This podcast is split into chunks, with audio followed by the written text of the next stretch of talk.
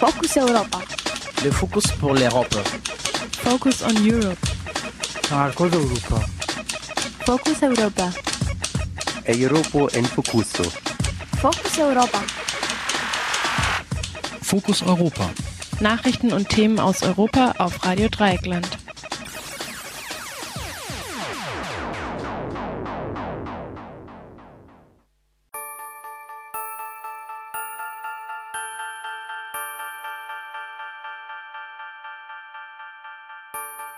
Herzlich willkommen zu Fokus Europa an diesem sommerlichen 22. Mai 2014, der gleichzeitig der Auftakt der Europawahlen bedeutet. Am Mikrofon ist die Maike und Fokus Europa wird wie immer produziert von Radio Dreieckland in Freiburg. Unsere Themen heute: ein tödliches System zur Senkung der Arbeitskosten. Nach dem schweren Bergwerksunglück im türkischen Soma fragt Kollege Jan bei den revolutionären Gewerkschaften DISK nach.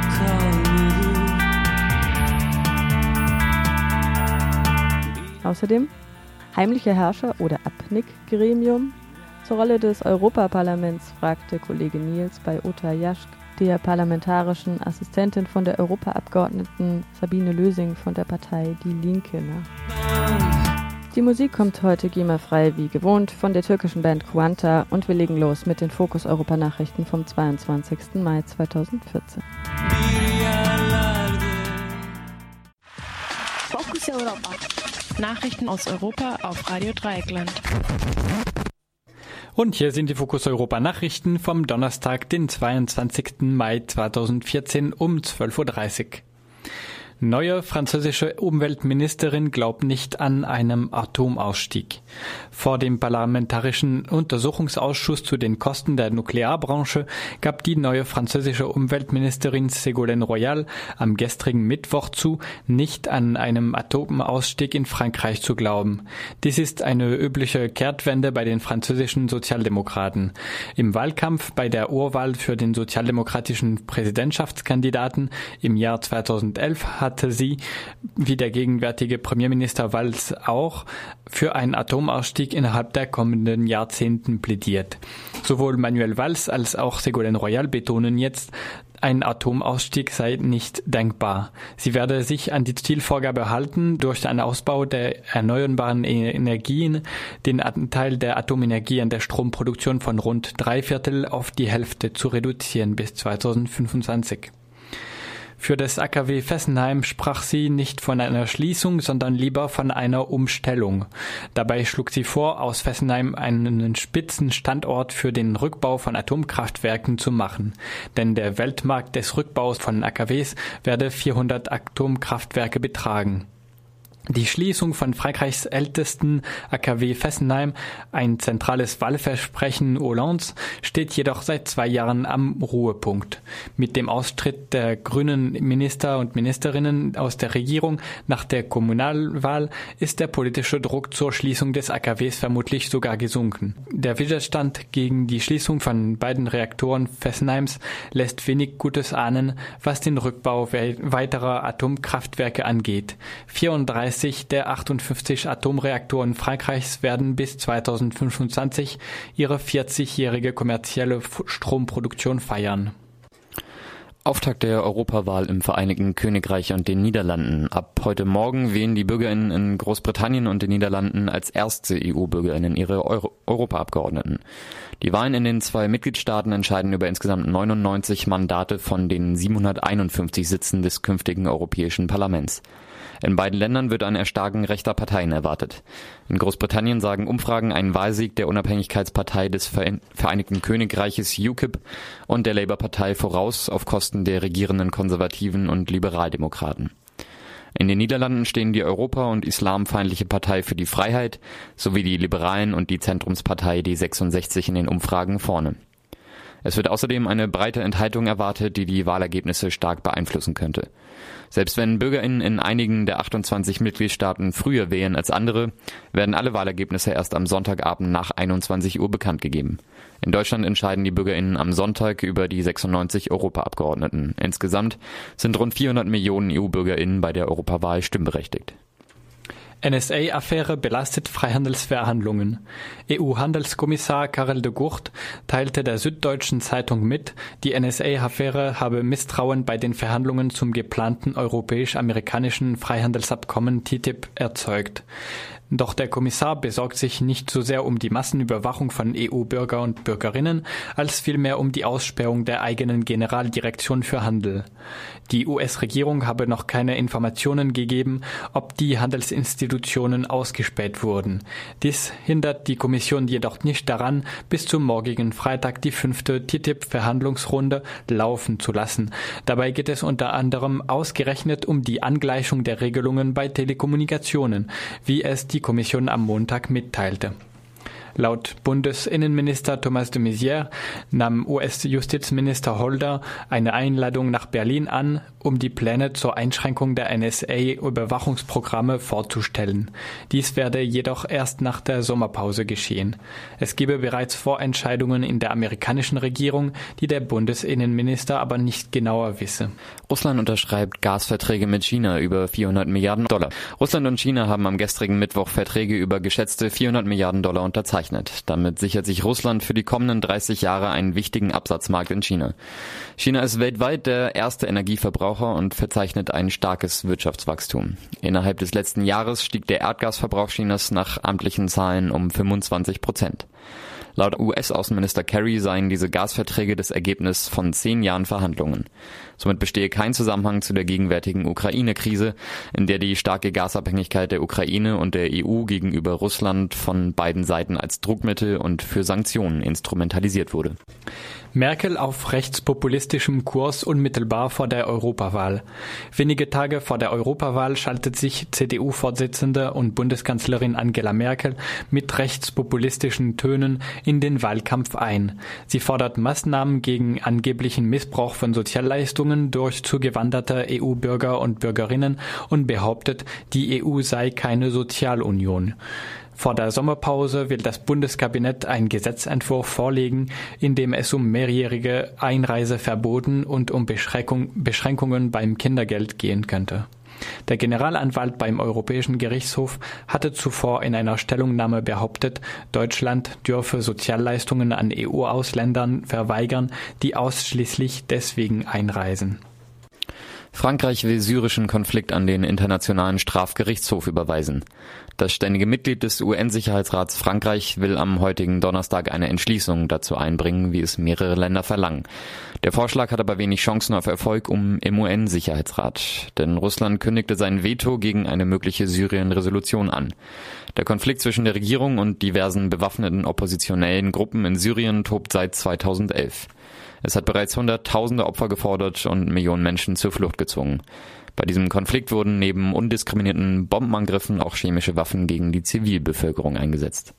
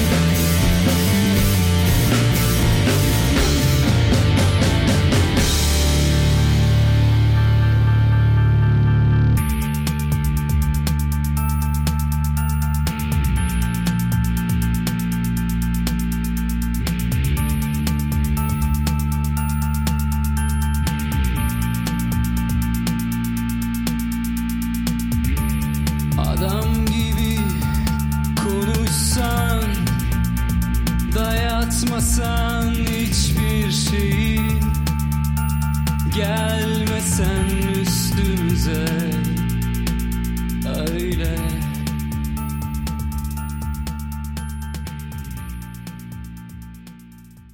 Ein tödliches System zur Senkung der Arbeitskosten. Nach dem schweren Bergwerksunglück im türkischen Soma windet sich der Unternehmer Alp Gürkan vor der Kamera. müssen leitende Angestellte in Untersuchungshaft, aber im Grunde ist Gürkan nur der Subunternehmer des Staates und Teil eines Systems, dessen einziger Zweck es ist, Arbeitskosten zu senken, indem sich der Staat eine eigene Klasse von Subunternehmern schafft und es ihnen unter der Hand erlaubt, wiederum mit Hilfe eigener Subunternehmer die Ausbeutung voranzutreiben. Mit Marktwirtschaft und Privatisierung ist dieses System nur sehr unvollkommen beschrieben. Ein gebauter Beitrag von Kollege Jan mit einem Interview mit Serkan Öngel von der Konföderation der Revolutionären Gewerkschaften DISK. Eine Woche nach dem Unglück von Soma, bei dem 301 Bergleute starben, ist die Türkei mit der Aufarbeitung des Geschehens beschäftigt. Immer mehr haarsträubende Details finden ihren Weg in die Medien. 21 Jahre alte Gasmasken mit einer maximalen Gebrauchsdauer von fünf Jahren, verschiedene Hinweise auf die kommende Katastrophe wie ungewöhnliche Hitze und steigende Werte von giftigem Kohlenmonoxid in der Grube, die zwar bemerkt wurden, aber zu keinerlei Maßnahmen führten und so weiter. Einige leitende Angestellte der Firma wurden in Untersuchungshaft genommen, die Regierung verspricht vor der Aufklärung und die Minister denken nebenher sogar über Grundsätzliches nach, nämlich darüber, ob erhöhter Produktionsdruck nicht doch das Unfallrisiko erhöht. Es ist fraglich, ob dieser Gedanke allzu weit verfolgt werden wird, das heißt, wenn sich die erste Aufregung einmal gelegt hat. Denn im Grunde ist das Unglück hauptsächlich das Ergebnis eines Systems, das die Politik geschaffen hat und von dem der Staat erheblich profitiert. Die hohe Zahl tödlicher Arbeitsunfälle in der Türkei, nicht nur im Bergbau, ist das Ergebnis einer neuen Form der Arbeitsorganisation die Arbeitnehmerrechte immer mehr abschafft und die Aufgabe von Sicherheitsstandards zur weiteren Kostensenkung gebraucht. Zwischen dem eigentlichen Unternehmer, der in vielen Fällen der Staat ist, und die Arbeiterinnen tritt der Subunternehmer.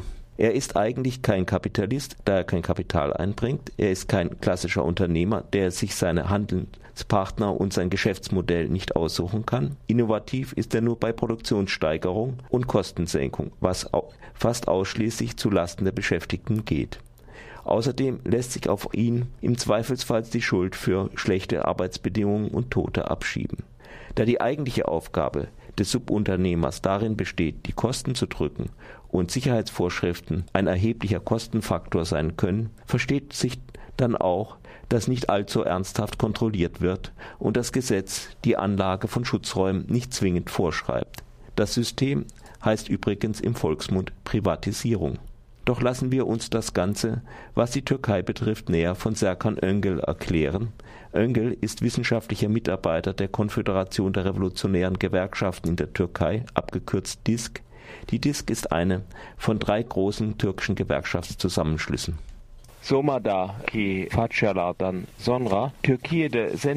Nach schweren Arbeitsunfällen wie dem in Soma sagen die türkischen Gewerkschaften immer das Gleiche. Schuld ist die Privatisierung und Schuld ist der Gebrauch von Subunternehmern.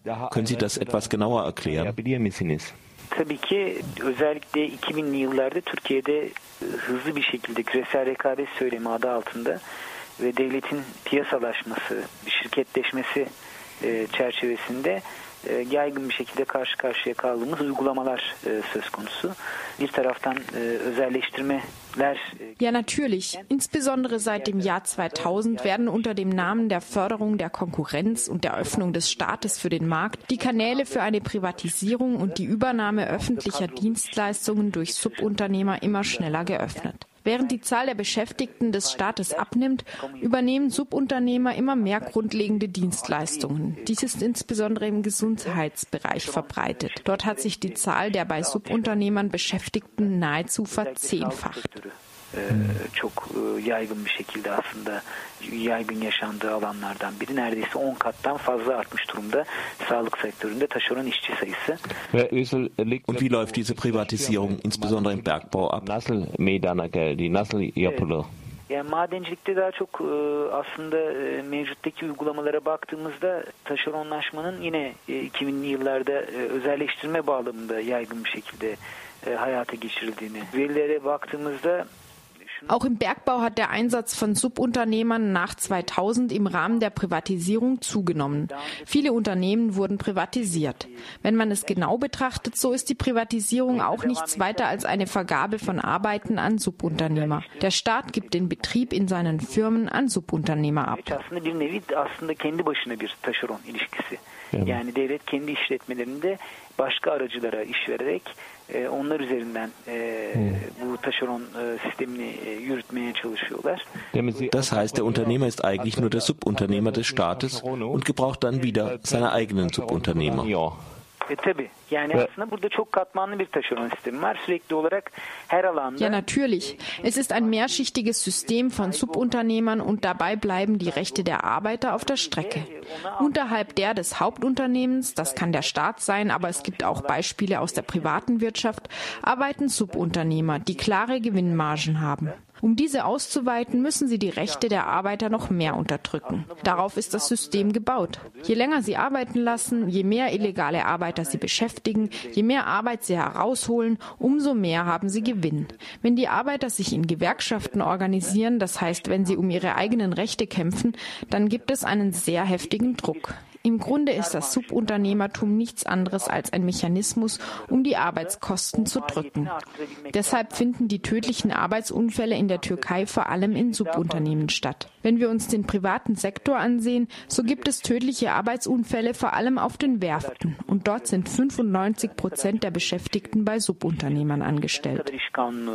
E, uygulamazsa o oranda e, bu alt yükleniciler ya da alt işverenler ya da taşeronlar belli bir kar marjına sahip olabiliyorlar. E, mesela sendikalaşma durumunda işçinin kendi bulundukları alana dair söz ve karar sahibi olması süreçlerinde ya da kendi özlük haklarına dair, ekonomik haklarına dair söz karar sahibi olmaları oldukları süreçlerde çok ciddi bir basınç söz konusu. Dolayısıyla aslında e, taşeronlaşma dediğimiz şeyin temel e, derdinin emek maliyetlerini aşağı çekmek için uygulanan bir mekanizma olduğunu görmek gerekiyor. O anlamda da zaten iş cinayetlerinin Türkiye'de çok yaygın bir şekilde taşeronda olmasının temel nedeni bu.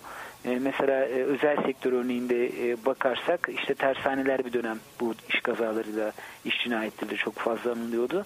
Ve orada %95'lere varıyordu e, rakamlara baktığımızda temelde bu iş cinayeti dek ölenlerin e, taşeronda çalışanların oranı. Yani taşeron işçiler %95 taşeron işçilerdi. O ta- e, sektörde çalışanların. Wenn ich das System der sogenannten Revancheverträge richtig verstehe, so funktioniert es im Bergbau so. Der Staat macht eine Ausschreibung und gibt dann die Mine demjenigen Unternehmer, der verspricht, die Kohle mit zu den geringsten Kosten zu fördern. Am Ende kauft der Staat die Kohle wieder von diesem Unternehmer. Sonra devlet on, onun ellerinde kömür alıyor. Evet. Ya tabii sistem böyle üç aşağı beş yukarı. Yani belli bir payla ihaleye çıkartıyor. Burayı işletin. Bunun Ja, das System funktioniert ungefähr so. Der Staat macht eine Ausschreibung und man einigt sich auf einen bestimmten Preis für die Kohle. Dem Arbeitgeber wird gewissermaßen bedeutet, dass man bezüglich der Arbeitsbedingungen so weit wie möglich die Augen zudrücken wird. Das Subunternehmertum bedeutet ohnehin eine Art blinden Fleck in Bezug auf das Arbeitsrecht in der Türkei. Wegen dieses Systems haben die Ministerien viele Prozesse verloren, aber sie setzen die Gerichtsentscheidungen einfach nicht um. Um die Sanktionen der Gerichte loszuwerden, wollen sie nun ein neues Gesetz machen. bakanlıklar kaybetmiş durumda. Buna rağmen mahkeme kararlarını uygulamıyorlar. Hatta işte bu yaptırımlardan kurtulmak için yeni bir yasal düzenleme de getirme e, gayretindeler. Uçakları duyarsın Başını döndüren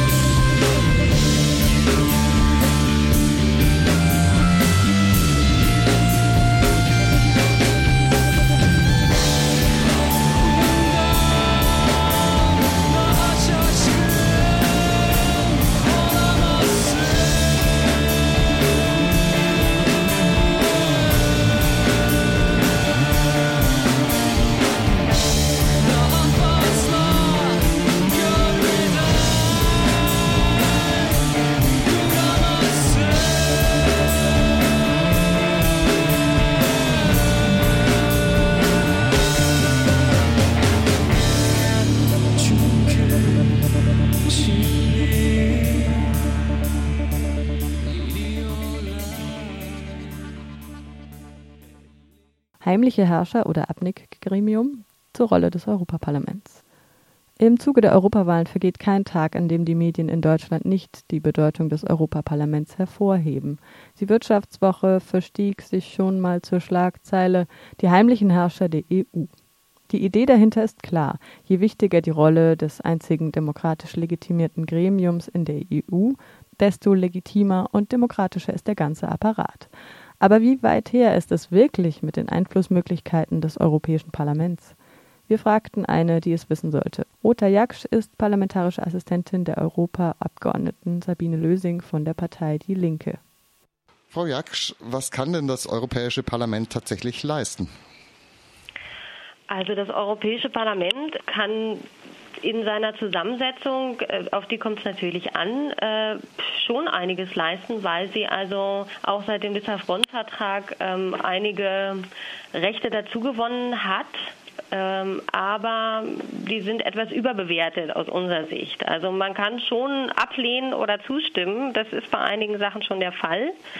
Ähm, aus unserer Sicht, also aus der Linken, wird das leider zu wenig genutzt, um es jetzt mal sozusagen im Sinne für die Bürgerinnen und Bürger und eher mehr für die großen Konzerne und Lobbygruppen. Mhm, also prinzipiell gibt es mehr Möglichkeiten nach dem Lissabon-Vertrag. Dazu gehört ja unter anderem die Möglichkeit, selbst Initiativen einzubringen, das sogenannte Initiativrecht. Funktioniert das denn soweit? Also das steht auf dem Papier beziehungsweise im Lissabon-Vertrag schon, dass es also das ähm, eingeschränkte Initiativrecht äh, des Parlaments gibt. Das sprich ursprünglich ja eigentlich nur die Kommission äh, das Recht hat und nach wie vor im Praktischen eigentlich auch nur hat, Gesetzesinitiativen, Richtlinien vorzuschlagen. Das Parlament kann sogenannte Initiativberichte zu bestimmten Bereichen verfassen. Daraufhin muss dann die Kommission innerhalb eines bestimmten Zeitraums äh, antworten bzw. sagen, ob sie es weiter bearbeiten oder ob sie es aufnehmen äh, bzw. begründen, warum sie es ablehnen. Das heißt aber nicht, dass das Parlament damit einen Gesetzesvorschlag in Gang bringen kann, so wie das zum Beispiel bei nationalen Parlamenten der Fall ist. Die können das im Prinzip sofort abschmettern, also sofort innerhalb dieses dieses Zeitraums.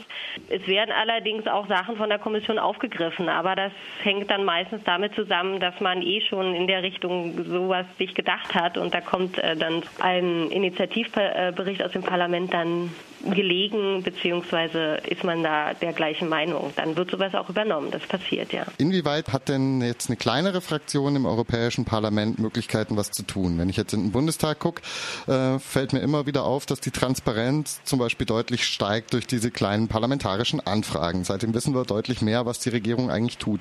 Gibt es was Vergleichbares im Europaparlament? Wir haben hier die Möglichkeit, ähm, eine Anfrage an die Kommission, die hohe Vertreterin oder den Rat zu stellen, äh, entweder mündlich, dann wird es im Parlament selbst in Straßburg äh, debattiert, vorausgesetzt es wird angenommen ähm, von der Konferenz der Präsidenten, der Fraktionsvorsitzenden. Und es gibt die schriftlichen Anfragen, die also jeder Abgeordnete einmal im Monat eine stellen darf, muss besonders schnell beantwortet werden, innerhalb von einem Monat.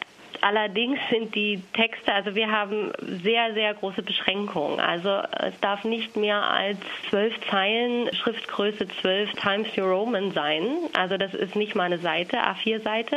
Das darf der Fragetext sein.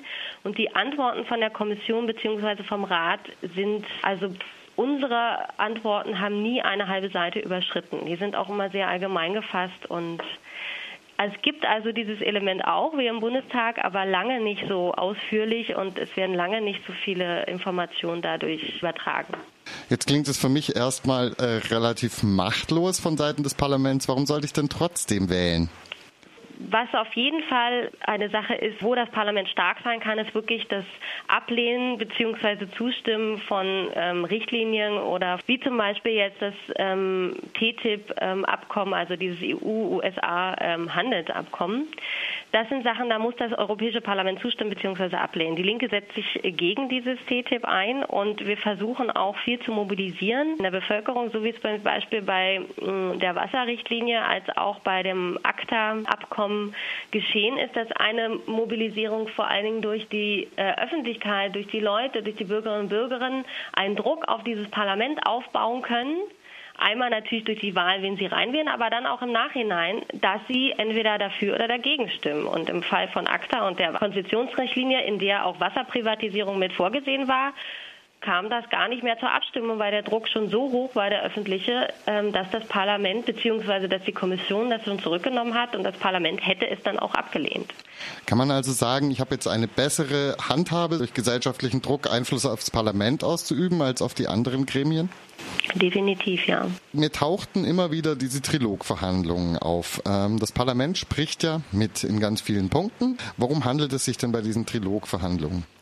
Also diese Trilogverhandlungen sind sozusagen äh, informelle Treffen zwischen dem Rat, zwischen der Kommission und dem Europaparlament, wo also die für dieses Dossier oder was behandelt wird, zuständigen Kommissionsmitarbeiter, die im Rat dafür zuständig sind und die Europaparlamentarier, die also in dem Ausschuss an diesem Dossier arbeiten, plus Sekretariat äh, und ähm, Referenten sitzen praktisch zusammen, treffen sich informell. Das heißt einfach nur, dass es ähm, keine öffentlichen äh, äh, Sitzungen, das ist so ähnlich wie Koalitionsverhandlungen.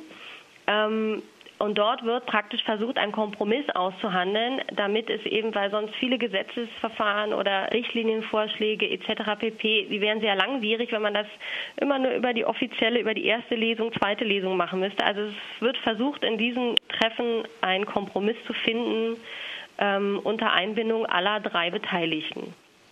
Das klingt ja erstmal ganz schön und demokratisch. Äh, interessant finde ich dabei, dass es ja auch offensichtlich nicht öffentlich ist. Wie Koalitionsverhandlungen ist das ja auch überhaupt nicht transparent. Ich kann ja gar nicht sehen, welche, was die Leute, die ich jetzt im Zweifel ins Parlament gewählt haben, da eigentlich tun. Sollte das nicht anders laufen? Naja, also ähm, das ist halt die Frage. Durch die Parlamentarier hat es eine gewisse Öffentlichkeit, beziehungsweise sind ja gewählt und damit die Volksvertreter und die sollten dann äh, im besten Falle auch in dem Sinne handeln, was sie also vor der Wahl programmatisch versprochen haben oder wofür sie stehen da es sich zwischen den zwei öffentlichen Prozessen, also sprich die erste Lesung in der, in der Debatte im Parlament und so weiter, ähm, und zwischen der zweiten dann bewegt, wenn man also Schnelles über die Bühne kriegen will, kann man natürlich schlecht äh, den kompletten Prozess öffentlich machen, weil natürlich da es wirklich um die kleinsten Komma, also die sind zum Teil auch langweilig, muss man sagen. Aber wenn es natürlich um knallharte äh, wirkliche Punkte und Verhandlungen geht, ist es natürlich schon, wäre es schon wünschenswerter, wenn man äh, ein bisschen mehr Transparenz reinbringen könnte, aber rein technisch ist es natürlich nicht möglich, weil natürlich erst das Ergebnis an sich dann sozusagen öffentlich wird, wird ja dann auch öffentlich gemacht. Bei den Freihandelsabkommen, was jetzt äh, nur zwischen der Kommission und, und den USA äh, stattfindet, da würden wir uns natürlich absolute Transparenz wünschen, weil die ist auch nötig, weil das braucht einen öffentlichen Diskurs. Aber das kann man nicht so genau mit diesen Trilogverhandlungen ähm, vergleichen. Wenn wir jetzt gerade über dieses Freihandelsabkommen mit den USA, das TTIP, sprechen, mhm. ähm, da hat dann das Parlament überhaupt nichts mitzureden in der Aushandlung, was, wie, wer, wann, wo, überhaupt nicht. Nein, das Parlament wird am Ende wie bei allen Handelsabkommen und bei allen Abkommen, äh, die die EU, also Partnerschaftsabkommen, was auch immer, verhandelt. Das macht die Kommission. Und das Parlament äh, hat dann in Anführungszeichen dank des Lissabon-Vertrages dann die Möglichkeit, dem am Ende zuzustimmen oder es abzulehnen. Aber es ist in keiner Weise daran beteiligt, irgendwelche Punkte reinzubringen, rauszubringen, irgendwas äh, rauszustimmen oder reinzustimmen. Das ist auch, was wir sehr kritisieren. Das ist natürlich, wird immer hoch gelobt, dass der Lissabon-Vertrag viel mehr Möglichkeiten oder Mitspracherechte fürs Parlament gebracht hat. Aber im Prinzip ist es das. Also es ist Ja oder Nein am Ende. Aus meiner Sicht ist es halt so, dass man schon sehen muss, dass dieses Parlament das einzig demokratisch äh, gewählte Organ dieser ganzen Europäischen Union ist. Deswegen ist es wichtig, dass man wählen geht und auch, dass dieses Parlament existiert. Aber aus unserer Sicht müsste natürlich dieses Parlament auch mit den Rechten und Pflichten ausgestattet werden wie nationale Parlamente, die also wirklich ernsthafte Mitbestimmung und wirklich Kontrollfunktion auch haben und wahrnehmen können, und zwar in allen Bereichen und nicht nur teilweise, wie das jetzt, die, wie das ja jetzt der Fall ist. Das war Fokus Europa von Radio Dreieckland. Produziert mit finanzieller Unterstützung des Europäischen Parlaments.